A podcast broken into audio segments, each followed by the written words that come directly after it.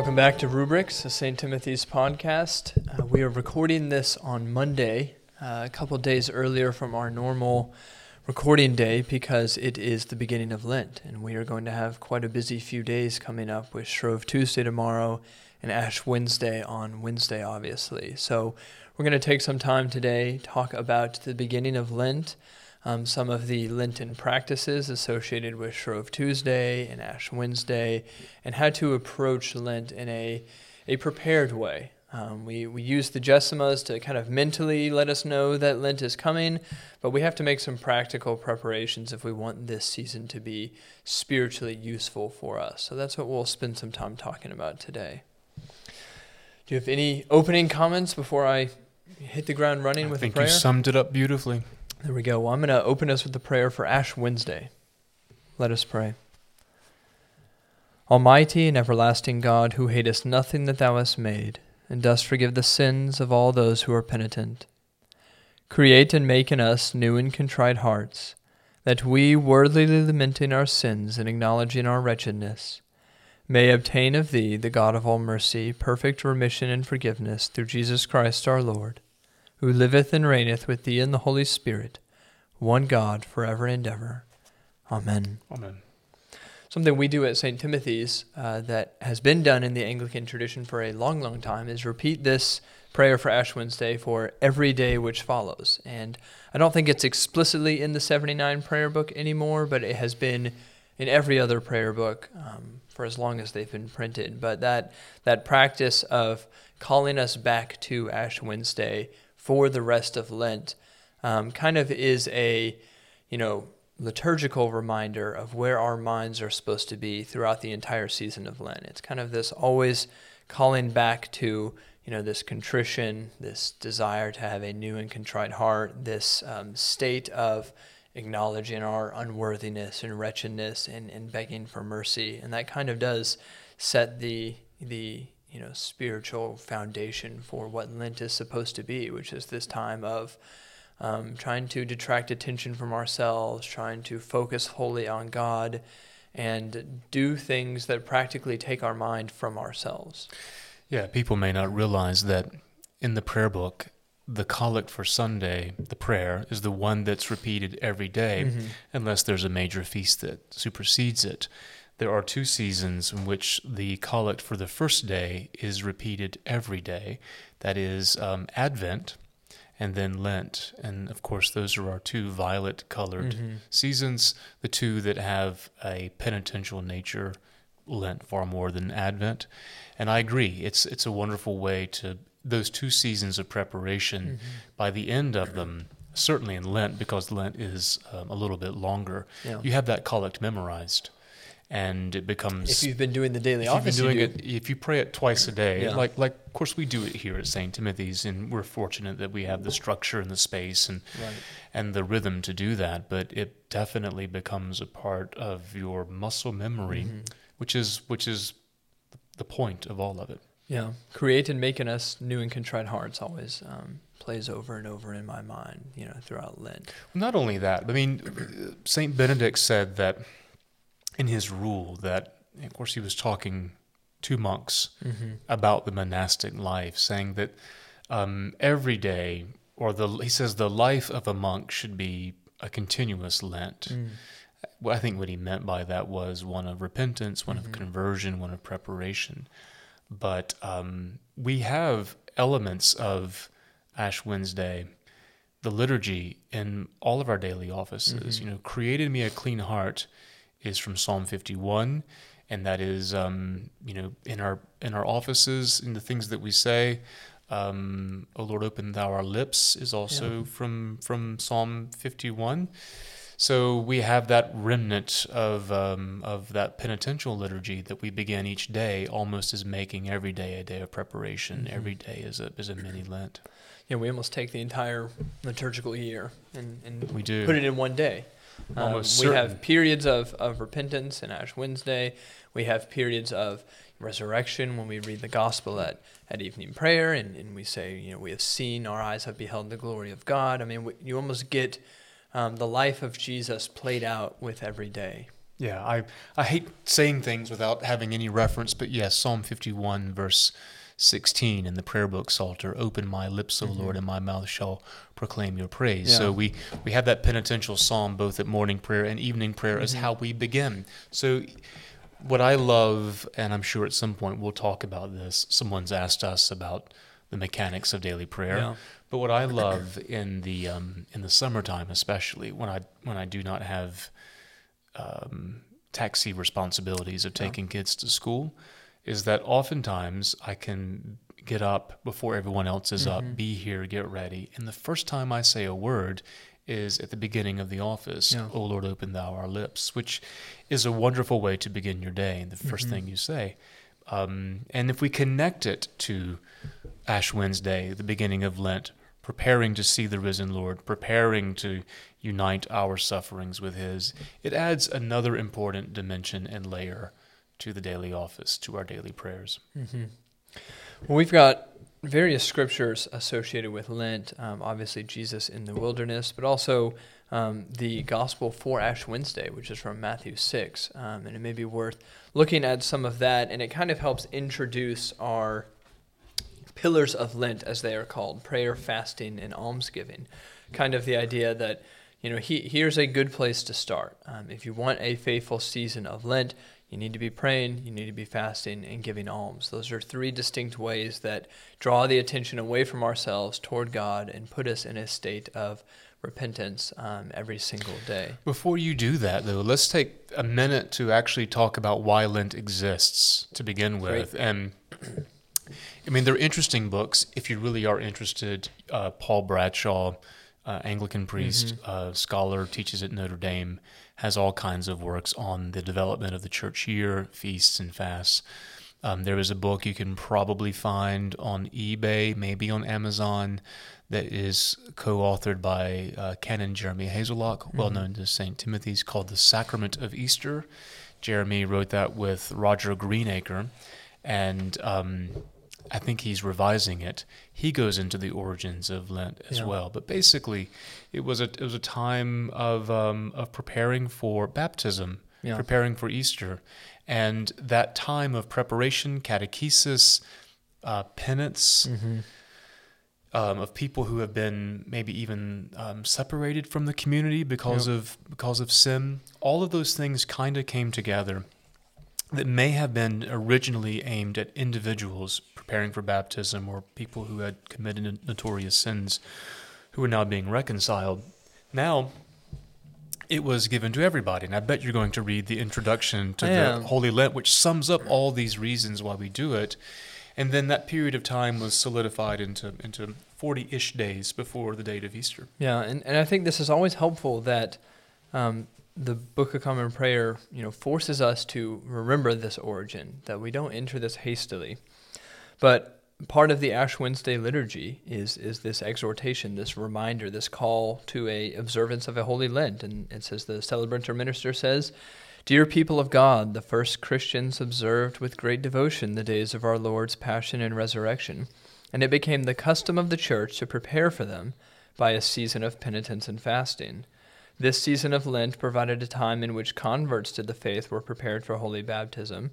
It was also a time when those who, because of notorious sins, had been separated from the body of the faithful, were reconciled by penitence and forgiveness and restored to the fellowship of the church. Thereby the whole congregation was put in mind of the message of pardon and absolution set forth in the gospel of our Savior, and of the need which all Christians continually have to renew their repentance and faith.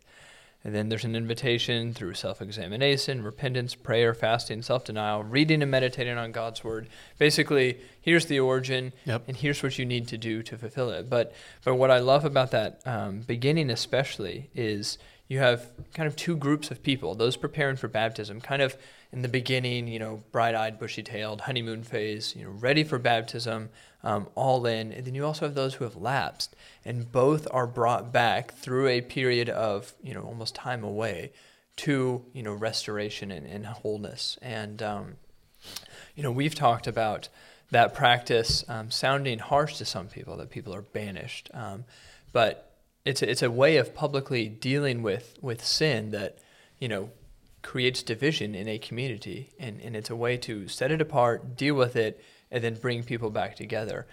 It's what we also owe ourselves to do internally. We, we can't ignore our sins in our life that actually damage our relationship with God. We need periods where we actually sit with those, deal with them, maybe have some repentance and self-denial so that then our restoration actually means something it's not just you know a false rubber stamp yeah. but it's actually a declaration that something has changed within us we have confessed and been forgiven and been cleansed i think folks should meditate on the restoration of peter as an example mm-hmm. so he denied jesus three times mm-hmm. and the restoration of jesus at breakfast was um, three exchanges mm-hmm do you love me? Do you love me? Do you love me?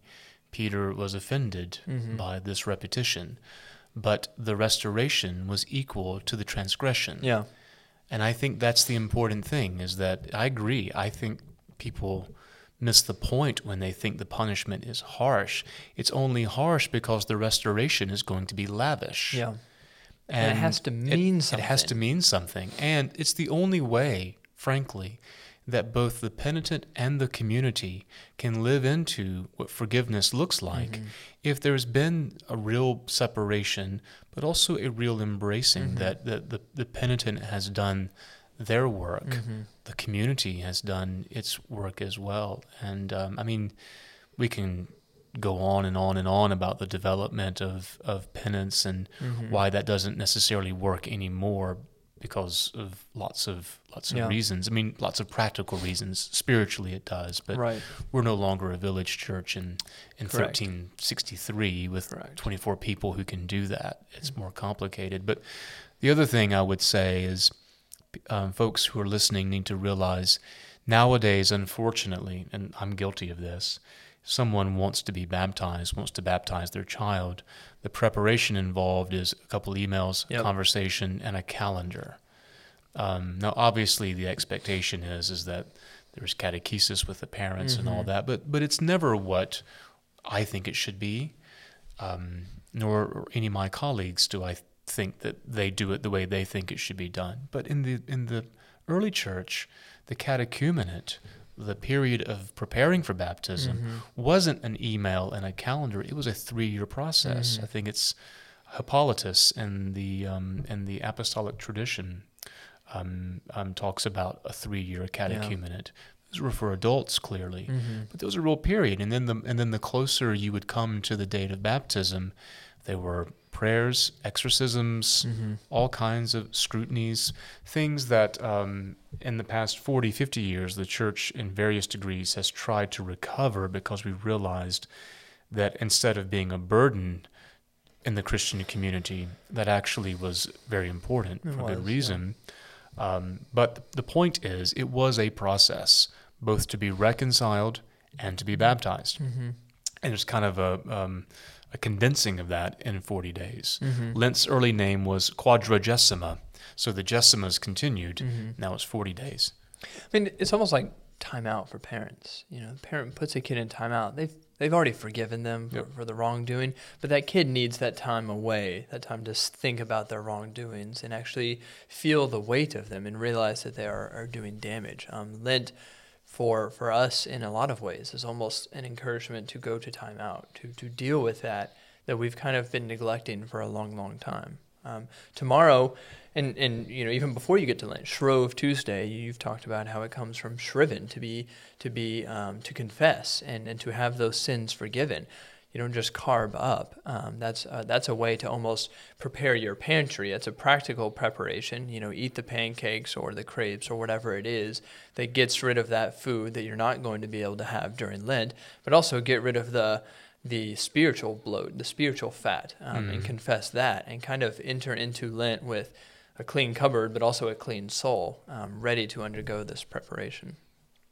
And scripturally, um, obviously, you know, we're, we're trying to live into Jesus' time in the wilderness, which itself has a whole context of he is, you know, undoing the mistakes that the Israelites had. They complained about not having food, and he shows what it means to to authentically fast. You know, they constantly bow down to idols, and Jesus refuses to bow down. I mean, it's it's kind of undoing and, and showing what um, intense preparation looks like in a in a fulfilled way, and we try to live into that.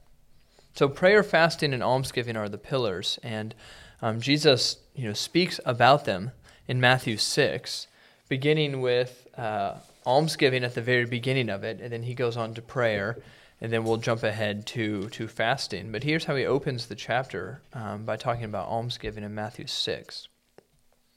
Beware of practicing your piety before others in order to be seen by them, for then you have no reward from your Father in heaven. So whenever you give alms, do not sound a trumpet before you as the hypocrites do in the synagogues and in the streets, so that they may be praised by others. Truly I tell you, they have received their reward. But when you give alms, do not let your left hand know what your right hand is doing, so that your alms may be done in secret and your Father who sees in secret, secret will reward you. And whenever you pray, do not be like the hypocrites, for they love to stand and pray in the synagogues and at the street corners, so that they may be seen by others. Truly I tell you, they have received their reward. But whenever you pray, go into your room and shut the door, and pray to your Father who is in secret. And your Father who sees in secret will reward you. Then our Lord, you know, gives the instructions of the Our Father then he loops back around to fasting. In verse 16, and whenever you fast, do not look dismal like the hypocrites, for they disfigure their faces so as to show others that they are fasting. Truly I tell you, they have received their reward. But when you fast, put oil on your head and wash your face, so that your fasting may be seen not by others, but by your Father who is in secret. And your Father who sees in secret will reward you. Jesus taking prayer, fasting, and almsgiving and giving um, kind of the same you know phrases about it. Your Father who sees in secret will reward you. Do these things in secret. Do not do them for the praise of others. A a very helpful reminder for us nowadays um, in Lent when it becomes so customary to want to broadcast our piety. Yep. Um, and I think a lot of times people have the right intentions, but it very quickly warps into look at me, look what I'm doing for Lent.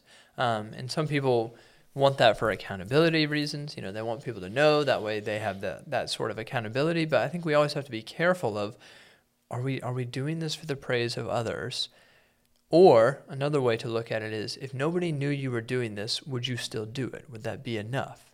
Um, that's the question I think we have to wrestle with. That this is not some public spectacle. We're doing this for our relationship with God. Is that enough for us, even if nobody ever knew about it? Yeah, I think Lent has become either a proxy war for other battles, or Lent has become just a gross distraction. Now, I'm pro Lent. Yeah. I, uh, I'm, I think Lent is vitally important, mm-hmm. and I think following Lent according to the traditional customs, not because they're sacrosanct, but because they've worked, mm-hmm.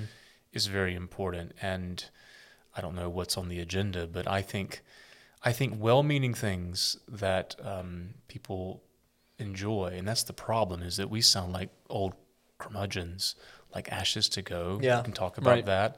But I think, um, and you know, and I've done this. I mean, please don't go looking in my social media history, but a smiling Ash Wednesday selfie, yeah. I'm not sure is exactly the point of mm-hmm. it. At the same time, maybe it's as valid as a frowny Ash Wednesday selfie. Right, yeah, they're, from they're what Jesus said. Almost doing the same. I think that the the safe thing is to not post anything at all. Mm-hmm. But the mm-hmm. hard part is you want to be able, and you should, not hide your faith mm-hmm. and and say this is my witness. Mm-hmm. Now, if you and I post a picture of ourselves wearing an ash, that's no big deal. I mean, you expect that. Yeah. But it happens every year. If some celebrity, I think Mark Wahlberg did it one yep. year had an ash on his forehead and it broke the internet. Mm-hmm. And honestly, it was probably a good witness for him to do right. that. Right. People who looked up to him who wasn't who weren't aware of his faith now began to Google mm-hmm. what what what is this ash on the head uh, on that. I mean, because people don't know. We we assume everyone knows what this is. I remember going to lunch at the Loop mm-hmm. um, on Ash Wednesday. I have one bowl of tomato bisque. That's typically my my um my sustenance and and the loop is just down the road and wearing a cassock and an ash on my forehead. Someone says, "Excuse me, sir. There's something on you. Yeah. There's something on. Yes, I'm aware. Thank you, you very much. I'm also wearing a dress. Yes, yes. Uh, that's all you've noticed. Yeah. Was, was the smudge on the forehead. So I am highly sympathetic with the the tension between wanting to proclaim Mm-hmm. my faith and that I'm willing to look foolish and by, by doing this, and it's important. At the same time, by checking to see the comments and the likes on it. Mm-hmm. That's that's the hard part. So I, I sympathize with the struggle and it's it's hard for us as a church. We'll post things about Ash Wednesday. Mm-hmm. Are we sharing information? Are we giving a glimpse into what we hope is Mm-hmm. authentic Christian living? Or are we bragging, look how pious we Mhm. are? We're more medieval than the church down the road. You know, all those Yeah. things that are temptations to all of us. Part of that, I think, is the point of the season. It's like a, a version of the law, is that we're given these things to constantly remind us of how quickly we will fail Mhm. every time. So, but what I mean by distraction is we get so focused on what we are doing and not Yeah. why What are we're doing up? it. What are you giving up? What are you giving up? And then, you know, and I'll, I'm going to rant for a moment. Um, I, I've been seeing lately, and I, again, I, I know, I know the intent. People will say, well, why don't you just give up instead of, you know, meat or chocolate or alcohol? Why don't you give up being mean Yeah, or being, yeah. or being whatever? Yeah. My, I want to comment, but these are, these are people that I love and I know, I know what they mean. I want to say, does that mean you, you start doing it again once don't- Easter yeah, comes? I mean, that's, I mean, we have to realize we give up something. give up bad habits. We don't that. give up bad habits. We we deprive ourselves of something that is good that Mm-hmm. we should enjoy as an act of sacrifice. Mhm. So um, you give up meat because meat is I love meat. Yeah. Or you give up these things because it's such a small thing to do, but so hard to do. Yeah. And that reminds us. But you don't give up smoking for Lent. No. You should give up smoking for life Mm-hmm. you know and so we need to kind of and the, the other thing i will say and i don't mean to jump ahead of all over going all over where, Uh, where, where you want to go These is, three things are, are what we're talking is about. i think it's i think it's a it's a fool's errand to want to try to make the argument we should take something on instead of give something up that really takes away the sacrificial nature of the christian life Mm-hmm. but also um, if you look at matthew 6 jesus is saying both three. you know Yeah. almsgiving and prayer is to take on something right. and fasting is to give something up. Mm-hmm. Do both. And almsgiving is almost a, a, a both. Both, It's a, yeah. You're it's a giving virtue up you're taking on, and you're yes, giving of your material goods. Yeah. But if we only do things, then that becomes sort of works righteousness. Performative, yeah. Performative, and, you know, um, if I were to say Pelagian, that's an early heresy that says that we're not born with with any kind of original sin, that Mm-hmm. we can sort of will ourselves into righteousness Mm-hmm. if we just work hard enough for it, which is um, an American temptation It to is. Mm-hmm. always think that we can fix our own problems, and that's just not the case. Yeah, last night at youth group, I was you know talking with the youth kids about it, and I joked with them, um, and we were talking about this may be something we'll talk about later. How you know the age ranges for fasting are intentional. It's practical advice. You know, kids under eighteen don't fast um, for all sorts of reasons, but You're not required to fast. Correct. If you Yes. are And there are- 17 and yeah, you can and there do are, it, and I we Yeah. talked about there are ways to keep the spirit of Yeah. Of the law without doing the letter. If you're growing and you know in puberty and all that stuff, you need to eat. You know, if you've got a basketball game that night, don't pass out. Anyway, I was I was talking to them and I said, if you drink 12 sodas a day, don't give up that for Lent. That's a bad habit. You need to just get rid of it for good. So the whole point of fasting is to train yourself. Yeah, as we As we both drink, this is my fifth soda of the day. Thank you very much. But um, well, they're diet or, Yeah, that's or true, they are diet. sugar free or whatever. But um, the the point is to train your your body. And um, I was I was showing them, you know, Ian and Chadwick's you know wonderful drawing of of um, prayer, fasting, and almsgiving, and he says fasting is our weapon against the flesh. And I she. I kind of had to she excuse Yes. me sorry, and I had to um, help them understand that this is not a diet tool, and if you ever think it is, stop fasting, because especially as an American culture that is obsessed with that, we slip into that way too often. But um, fasting is is giving up of something good to train yourself to keep your desires in check. Um, it's not it's not a period to establish some good habits. I mean, it is, but it, if you have a bad habit, get rid of that for good, like we said. It's it's a way of trying to mimic Jesus, so that when you have a temptation of the flesh arise, you're able to say, well, well I know how to say no to my instant desires. Um, it's a way of pushing back against instant gratification. Yep.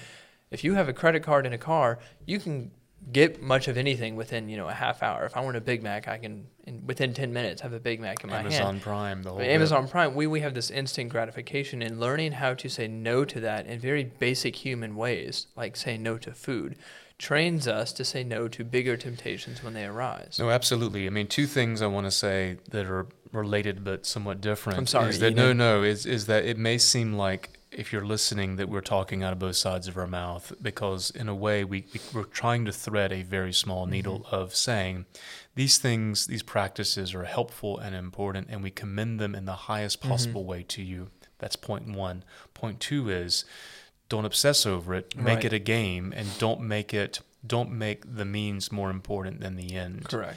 um, and we've got to find that that that middle way Mm-hmm. to, that we understand the the healthy tension of the the letter and the spirit on that. So, and that's a struggle. We we, we don't want to be all about the rules and not about Yeah. the spirit. At the same time, we don't want to be all about the you know the the spirit and then to the neglect of And the never do any and never do yeah. anything. Yeah. The other thing I would say on your point is St. Paul talks about this of, of, of that our bodies need to be governed by our will and not our will governed by our bodies. Mm-hmm. Right. And, and it's the latter is what typically happens in terms of our obesity, in terms of our habits, Mm-hmm. in terms of all these things, is that we are slaves to the desires of what Mm-hmm. our body tells us, or are, we are limited based now on what our body tells us Yeah. to do. And what Paul is talking about is that our bodies should be governed by our will. Now, that doesn't mean, of course, that we're not going to have limitations of our bodies because we're mortal and that happens. But if, and I, as I saw someone um, recently on social media, they were giving weight loss advice Yeah. about, about learning how to deny that instant gratification Mm-hmm. because that's a part of food addiction. It is. And he was saying, for And- instance, and, and any, any addiction, addiction, to sin yeah. is is a gratification of a desire. he was he was saying like if you have your phone and you hear a ding, wait one minute before Yeah. you check it. yeah. just one minute and see how hard that is to say i'm not going to look for one Yeah. minute and once you do something as silly as that and realize i really want to see what that is um, you realize i'm not really in control yeah. It shows you how weak you are. how weak we are and that's the whole point of saying my will is going to tell my body what to do Mm-hmm. and not the other way around Yeah. And again, this is training. This is a silly thing. Um, food is a good thing Yep. given to us by God. We use it as a practice tool because it's a basic human instinct and because that's what Jesus did. Yep. And that's what Jesus showed us how to do. So that when temptation arises, this isn't the first time we're trying to keep our wills in check. We, we've done this before. We, we know how to do this. That's why when Satan shows up and tempts him with, with food, he's already been fasting. He's he's got it. He's ready to say no to him, um, even though that is something that his his flesh obviously craves because he hasn't been eating for forty days in the wilderness. I mean, um, we're we're trying to mimic Jesus as best as we can. And people, we have to. I want to emphasize again, we have to be sensible on this. And there are probably no harder core clergy in this diocese than the two of us. Fine, but I remember um, a few years ago, I'm an oblate um, with the Order of Saint Benedict with Saint John's Abbey, in um, in Minnesota, and I emailed my um, my oblate master what suggest. This is a real full time monk and you read Benedict's rule, and you have all these, you know, um, advice and and and and rules for this. And I told him what I was normally do for Lent, and I was asking for recommendations, and I was expecting some Herculean Rambo kind of. All right, here's what you're going to do. Now you're going to have big boy Lent. Yeah. He wrote back and said, you know what? The yoke is easy and the burden is light. He says, I think, you know, keep doing what you're doing is just fine. And he was very helpful in saying, let's don't let's don't make a game out yeah. of this. Yeah. I mean, it's so simple that we almost want to complicate it more. Um, pray more, Mm-hmm. fast some, and give alms. That's shockingly simple. And that's what the church has always called us to do to have a holy Lent. And we we like to complicate it because it, it it almost makes us feel like um, we're doing something better or more. But We can improve on what Jesus Yeah, Christ has right. said, which is the whole of the hum- which is the whole of the, the fall of humanity. right, right. I think if I know the difference Is between good and evil, Yeah. I think It'll I be can, even better. I can take I I can add to it. Right. Yeah. I mean that that is always our temptation. So pray, fast, give alms. Um, Chadwick says prayer is our, our weapon against you know the devil or temptation. Fasting is our weapon against the flesh, and and almsgiving is our weapon against the world that that tells you this is yours, do whatever you want with it. It's a way to push back on that and say this is God's, and I'm going to do what God wants with it, which is give it to those in need. Um, all three of those help us kind of establish some barriers of the things that distract us from God. Satan, the world, and the flesh. All of those vie for our attention, and in Lent, our goal is to have a singular, focused vision of Jesus Christ. And so we we establish practical routines to to not do that. Um, and let's define what you just said. You know, the devil, the the flesh, the world, and the devil. Um, you know, the devil meaning the spiritual forces of wickedness. Right. Right. The world being the indifference or the the antagonism mm-hmm. of, of of the people, of systems, of structures, of, of the zeitgeist, yeah. and the flesh being our own carnal desires mm-hmm. that either, you know, from, from, I mean, things like what we do with our bodies to how we treat other people, those, right. all those inclinations, those are the three things that, that we do spiritual battle with mm-hmm. on a mm-hmm. constant basis.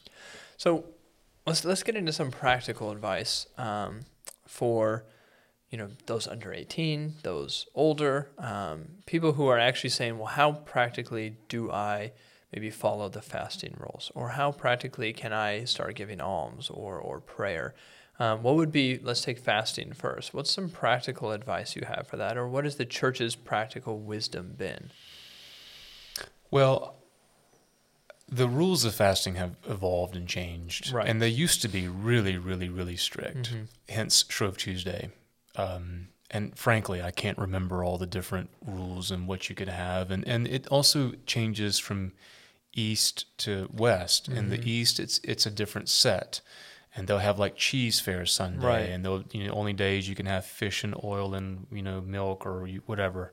I, I can't keep up with them. I think rightfully it's been simplified. Um, our lives are a bit more complicated. I think when when we lived in a simpler time where we had fewer food choices and we grew our own and, and all that, everything. made everything. Yep. I think I think that that was a, an appropriate response. Now it's a bit, it's a bit more complicated. Oftentimes we don't have a whole lot of choice over what, over right. what we have. So, um, in a nutshell, the two fasting days for the whole year Ash Wednesday, Good Friday. And it's simply that for fasting does not mean you eat nothing all day long. Mm-hmm. This is not preparing for your colonoscopy or whatever. This is this is a, a real reduction of intake, one simple meal that is accompanied by two smaller meals that together do not equal the one simple meal. Right. So you still have technically three meals a day, mm-hmm. just one far simpler and smaller. So what does your Ash Wednesday look My like? My Ash Wednesday you? will be. Ours is probably very similar. Um, in the past, it's been in the morning. Um, I will have after the first mass a granola bar, and then, um, but this year it might be two egg bites. Yeah. And then for lunch, a small bowl of soup, maybe a little piece of bread, and then the same thing for after the second mass. Right. Either a granola bar or two egg bites, whatever. Yeah, yeah. In, in the past, I've done uh, plain oatmeal with you know no yep. no flavorings or anything, and then the soup and bread, and then oatmeal again. I mean, yep. what you know, you know, when you tell people that, they start playing the games of, well, you know, do I need to count calories and stuff? Keep the spirit of the law. Yep. Pick a simple meal for lunch is the easiest way to do it, and then do something small for and breakfast. It's all relative. It's it all is. so if you eat simply anyway, a simple meal is yeah. going to be different than if you eat lavishly every mm-hmm. day. A simple meal will be. I mean, you will still feel that. Right. If you if you have a um, a buffet lunch every day and and surf and turf for dinner every night, um, a bowl of soup will be pretty dramatic mm-hmm. change. Now go for it, but but maybe just you know have a like a large salad, right? You know, or something. I mean, again, don't. It's not a game. It's not. It's not. I mean, these aren't. This isn't the eleventh commandment. It's right. thou shalt eat right. whatever on Ash Wednesday. These are um, guides. Yeah, and the point is the point is this: don't treat Ash Wednesday and Good Friday like any other Wednesday and Friday. It's different, and there should be some act of self denial there. Mm-hmm. So that's that. That's what I do, and then I keep a meatless Friday all year long, so um, with the exception of solemnities, mm-hmm. um, and that just simply means I have salmon for lunch and cheese pizza for dinner or Yeah. something. I mean, there's I mean you just you just don't eat you just don't eat chicken or beef or Yeah. whatever. The more you do it, the easier that becomes. My Mhm. advice is if you're hearing this on Monday and you want to fast on Wednesday, um, I might restrict your food a little bit on Tuesday Yep. as well, just to go ahead and prepare your body for it. Yeah. Which is hard with it's hard. Shrove Tuesday. Yeah. So, but but again, if you mess up and you slip, well, that teaches you something. Yes. And that may be as as much an important meditation on Ash Wednesday as keeping it perfectly. Mhm. Frankly. Yeah, that was a piece of practical advice I was going to give is um, inevitably there will be people who fully intend to fast on Ash Wednesday, wake up, have bacon and eggs, and then realize it and say, shoot, Yep. my day is ruined. Yep. It's not ruined. It, if you were trying to keep a Lenten fast on Fridays and you mess up, it's fine. You haven't you haven't ruined your Lenten fast. Um, you've missed an opportunity maybe to grow closer to God that you can regain next week. That this teaches you, and this may actually also help you grow closer to God by realizing this is so simple and I can't even keep up with it. I even forgot about it because you know I have a million other things vying for my attention. Um, don't punish yourself for you know forgetting about one of these or or mistakenly you know breaking the fast. Um, it, it's not it's not sin. It's a missed opportunity to grow closer to God. You didn't accidentally murder someone and break a commandment like you said. You you simply ate when you But in, bra- in missing it, you may have a greater avenue to grow closer to Exactly. God because you recognize exactly. Lent is not I am so weak that I can't even Yeah. do this simple thing. it, friends, it's not the spiritual version of American Ninja Warrior, Yeah. where we all have this obstacle course and we're all trying to see if we can get through it without messing up. Yep. We're going to mess up Every year. every year. Um, This is training to help us embrace Holy Week and Easter prepared, having thought about this Mhm. a great deal more than we would have otherwise, to have learned something about ourselves, to have prayed more, and so that Easter Day does not become simply again so that Easter Day doesn't begin the same as Ash Wednesday is a Mhm. social media opportunity or or what are you getting for Easter and what new outfit do you have or heaven forbid you skip church altogether and just have the Mhm. big brunch or whatever people might do. Right. And then Easter just simply becomes Valentine's Day. Easter becomes St. Photo Patrick's op Day for bunnies and it's just eggs. it's just something to do and, Mhm. and it loses all of the mystery and drama of the life death and resurrection of jesus christ and of course again i will argue always that it i don't know how you can fully understand that power if you skip holy week Mhm. now obviously life is complicated but if you're able to go to maundy thursday good friday and the great vigil or at least maundy thursday good friday and easter day Mhm. it will change your spiritual life will. completely It will because, you know, for the people who uh, I know a lot of people who pick one of those, um, one of those three services. It's one liturgy. It is one- has a so you pause are- to go home You are night. coming in at the second third of the liturgy, Mhm. and the altar is stripped if you show up on Good, and you're not sure what's happened. You don't know the context of it. You haven't.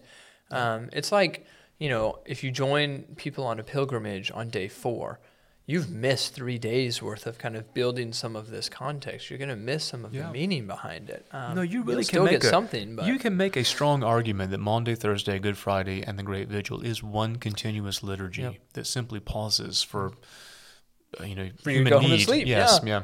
Yeah. Um, well, moving on to, to almsgiving and prayer, practical advice for those. Um, almsgiving, again, like like fasting, everyone likes Well, that's to, a churchy word. So define it is uh, define giving alms, giving uh, material goods to those in need, usually money. Um, what the reason I say material is because people will will like to say, "Well, I give of my time or my energy. Um, I'll pray for those in need." It's not really what the Bible is calling us to do. Um, when when Jesus speaks of alms, he he talks about physical money. Go give it to the poor person. When he calls the rich young ruler to sell that he has and give that money to the poor, he doesn't say think of them or go and hang out with them for a day. Don't give of your time. No, give your your material financial um, benefits. And so that that is almsgiving, giving of your alms. But it it's relatively simple. Um, and the easiest way to do it is give money to the church. Um, people like to beat around the bush at that, but that that is what we are called to do. Why do we give alms? I mean, it's it's the same conversation we've had in the past about why we tithe and why we pledge. It it, it is an acknowledgement that we don't um, own the things that have been given to us. That we are put on this on this earth and given blessings that have a potential to do good in the world. Um, money, you know, we've talked about in its um, perverted sense, is like a false sacrament. It's a visible sign of invisible power, and that has the potential to to do bad things in your own personal life or do bad things in the world. We see corruption with money go hand in hand all the time. It also has the potential to do virtuous things, to lift people out of poverty, to establish, you know, charities and societies like our Society of Joseph Arimathea that, that buries dead babies. Um, that costs money. So money is potential and that can be used for good things or bad. Almsgiving is a way to acknowledge that this has been given to us by God. It does not belong to us, it belongs to those in need, and so we're going to give it. A practical way to do that during Lent um, is to give more money to the church or give more money to, to charities or nonprofits like the Society of Joseph of Arimathea. Um, you know, add a little weekly donation for the 40 days of Lent um, to to one of these places. Put a few more dollars in the offering plate. If you see someone panhandling, you know, maybe maybe during the year you say, "I'm not, I don't know, I'm, I'm conflicted."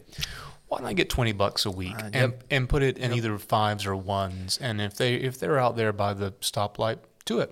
Yeah, I, I encouraged our youth last night. Um, you know, I said it's the same principle for y'all. You just might not have as much money, Correct. but you still give your money. So I, you know, I told them, if you can drive, why don't you go to go to the bank and withdraw twenty bucks in intervals of five, and for the next four weeks, try to find at least one person and give them one of those. I mean, Yep. it's very simple. Yep. It might take some preparation if we don't carry cash around with us, but you know, you can give to the church online. You can give to pretty much anywhere online, but. Um, I think a, a very intentional way to do it is to withdraw money, keep it in your car, and, and find those people begging on the side of the street. And people always um, make so much out of those events. You know, do they really need it? Um, I see them every week. It's not really it's not really ours to judge. God God tells us to give our money away. Um, if we give it to someone who doesn't actually need it, however we define that, well, so what? You've given your Generosity is a risk. You've given your you've given your money yeah. away, and, then there's no there's no bad will on your part. Um, Correct. it's not like it turns into a vice. Then it's it's still a virtue. So, yeah, generosity is a risk, and it's it's trusting that God is is taking care of things Well, rather if- than us controlling them. if you give me ten dollars and I use it for good or use it for ill, you're still out ten dollars. Mm-hmm.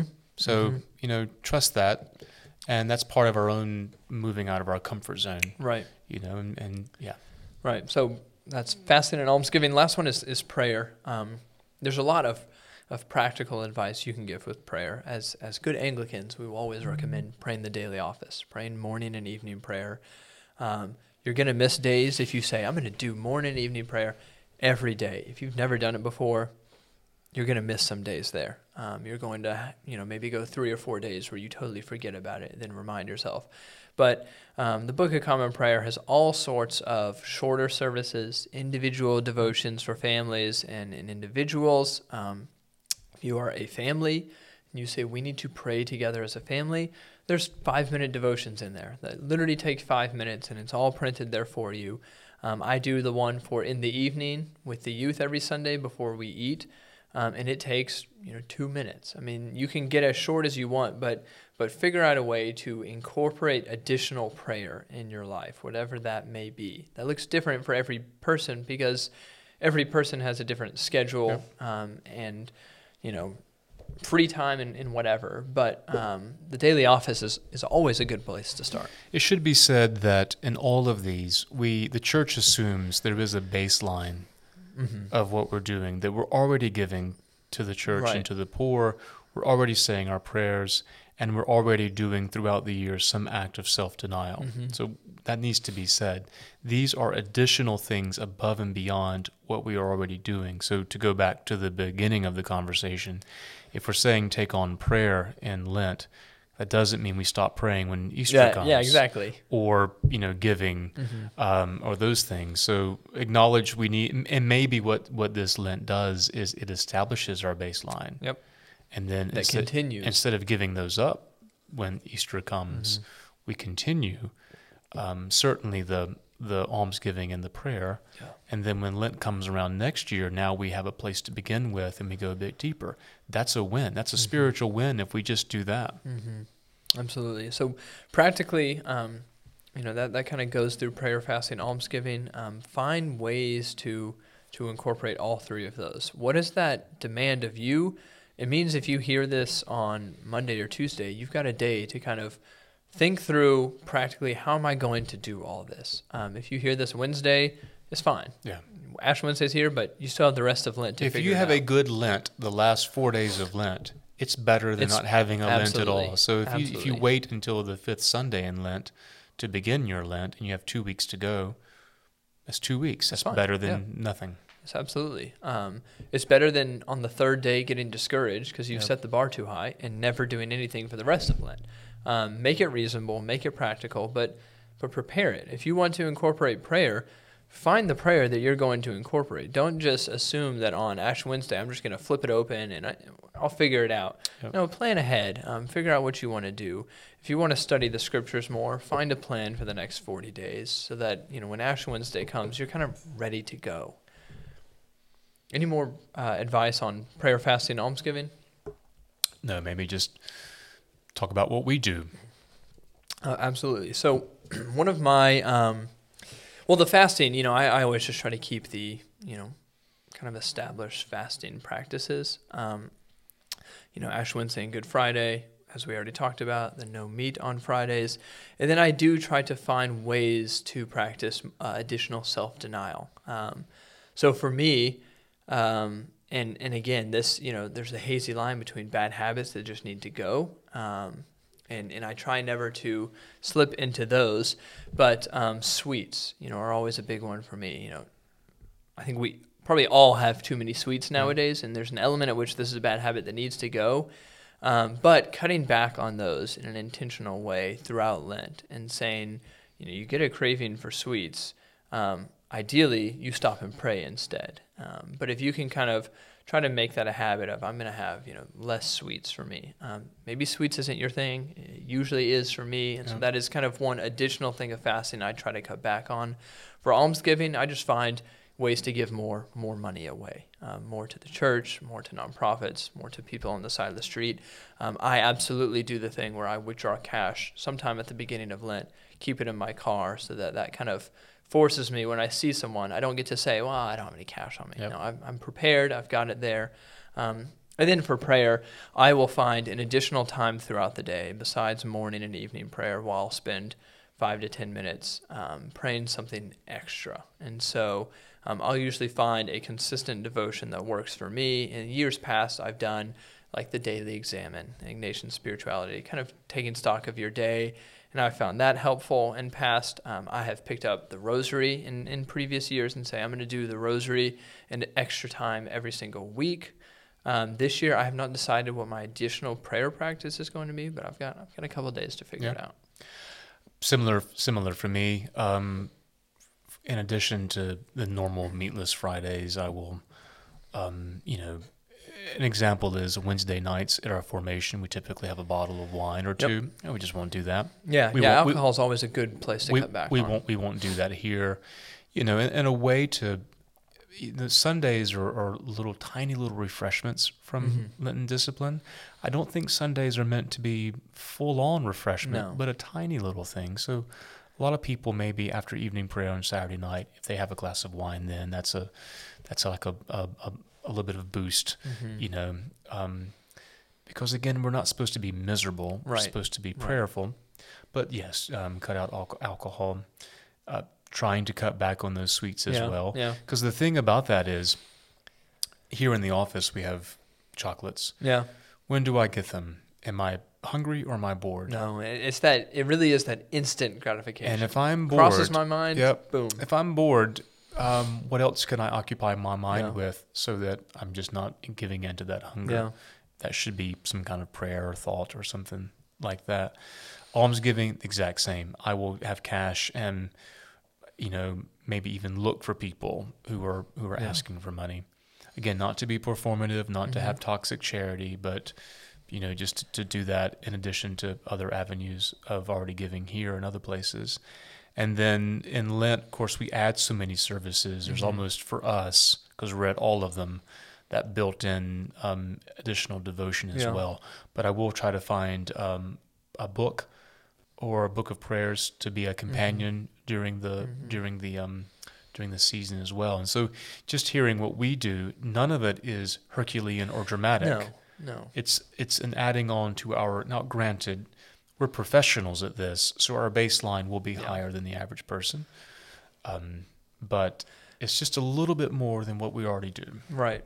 Um, crossed my mind that um, this isn't necessarily, it is a prayerful practice, but I, I, I went back and found the um, exhortation for um, priests before they got ordained in the 1789 ordinal. And there's a big long page, and you know it's maintained in, in the future prayer books. And I printed that out on a little sheet of paper as I approached my own ordination. You know, I told myself I'm going to carry that around and start reading it more often, um, a couple times a day maybe, and start meditating on that as it draws closer. So it could be topical for what season of life you're in right now. Um, We're not casting spells. We're not Right. collecting certain prayers to make something happen. correct. We're just thinking about God more, Mm-hmm. thinking about ourselves less. Yeah, yeah. Everything is is always in pursuit of that, and Lent is a more intentional, focused time of thinking about God more, thinking about ourselves less. And if you're wanting to pray morning and evening prayer, um, we talk about how it's easy for us, and that's part of that is because we do it in community. Mm. We actually, you know, are in the same place, and people come for it.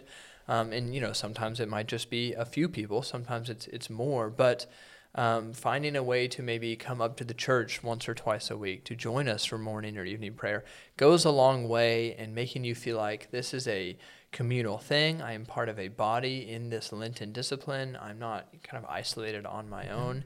Um, whatever whatever it takes to kind of give you some more boost in confidence. We're posting three minute homilies on social media Yeah. and on YouTube. And when you when you are a celebrant, you'll do the same thing. Right. You'll, you'll preach as well. We're doing that now because it's edifying. We hope to the people who are here in Mhm. mass. We preach three minutes, and then we'll upload them to YouTube, and Yeah. you can watch it. And that's not a long time. It's three minutes. That's you watch that when you're having your morning that's coffee. three minutes more than maybe you were hearing sermons any other given Right. Monday. Right. So Lent is um, not as complex as people make it out to be. No. It can be very simple, but very intentional. So you got a couple days to prepare. If you listen to this as Lent's already begun, um, you've not missed your opportunity. It's simple, but it's intentional. Find ways to make it intentional for you. Find ways that work, that won't leave you burning out um, a week into it, but that will draw you closer to God so that when, when Easter comes, you feel as if you are experiencing Him in a, in a new and refreshed way than you ever have before. Yeah, we have, in addition to Sunday mornings and to um, evening prayer, evensong and benediction Sunday afternoons, Mhm. morning and evening prayer Monday through Thursday, Mass Monday through Thursday. We have Stations of the Cross, Mhm. 5 p.m. in the church, confession Shrove Tuesday, but also anytime by appointment. Um, there are innumerable Mhm. avenues and opportunities to to go deeper and to walk with other people on this Lenten journey. Absolutely. Any closing thoughts? Nope. Well, we pray that this Lent is a holy one for everyone listening. Uh, we also pray that it is a holy one for us too, as we as we lead a congregation through this and we anticipate the resurrection of our Lord in in um, forty plus days. Let us close in prayer. Our Father, who art in heaven, hallowed be thy name. Thy kingdom come, thy will be done, on earth as it is in heaven. Give us this day our daily bread, and forgive us our trespasses, as we forgive those who trespass against us. And lead us not into temptation, but deliver us from evil. For thine is the kingdom, and the power, and the glory, forever and ever. Amen. The grace of our Lord Jesus Christ, and the love of God, and the fellowship of the Holy Ghost be with us all evermore. Amen. Amen.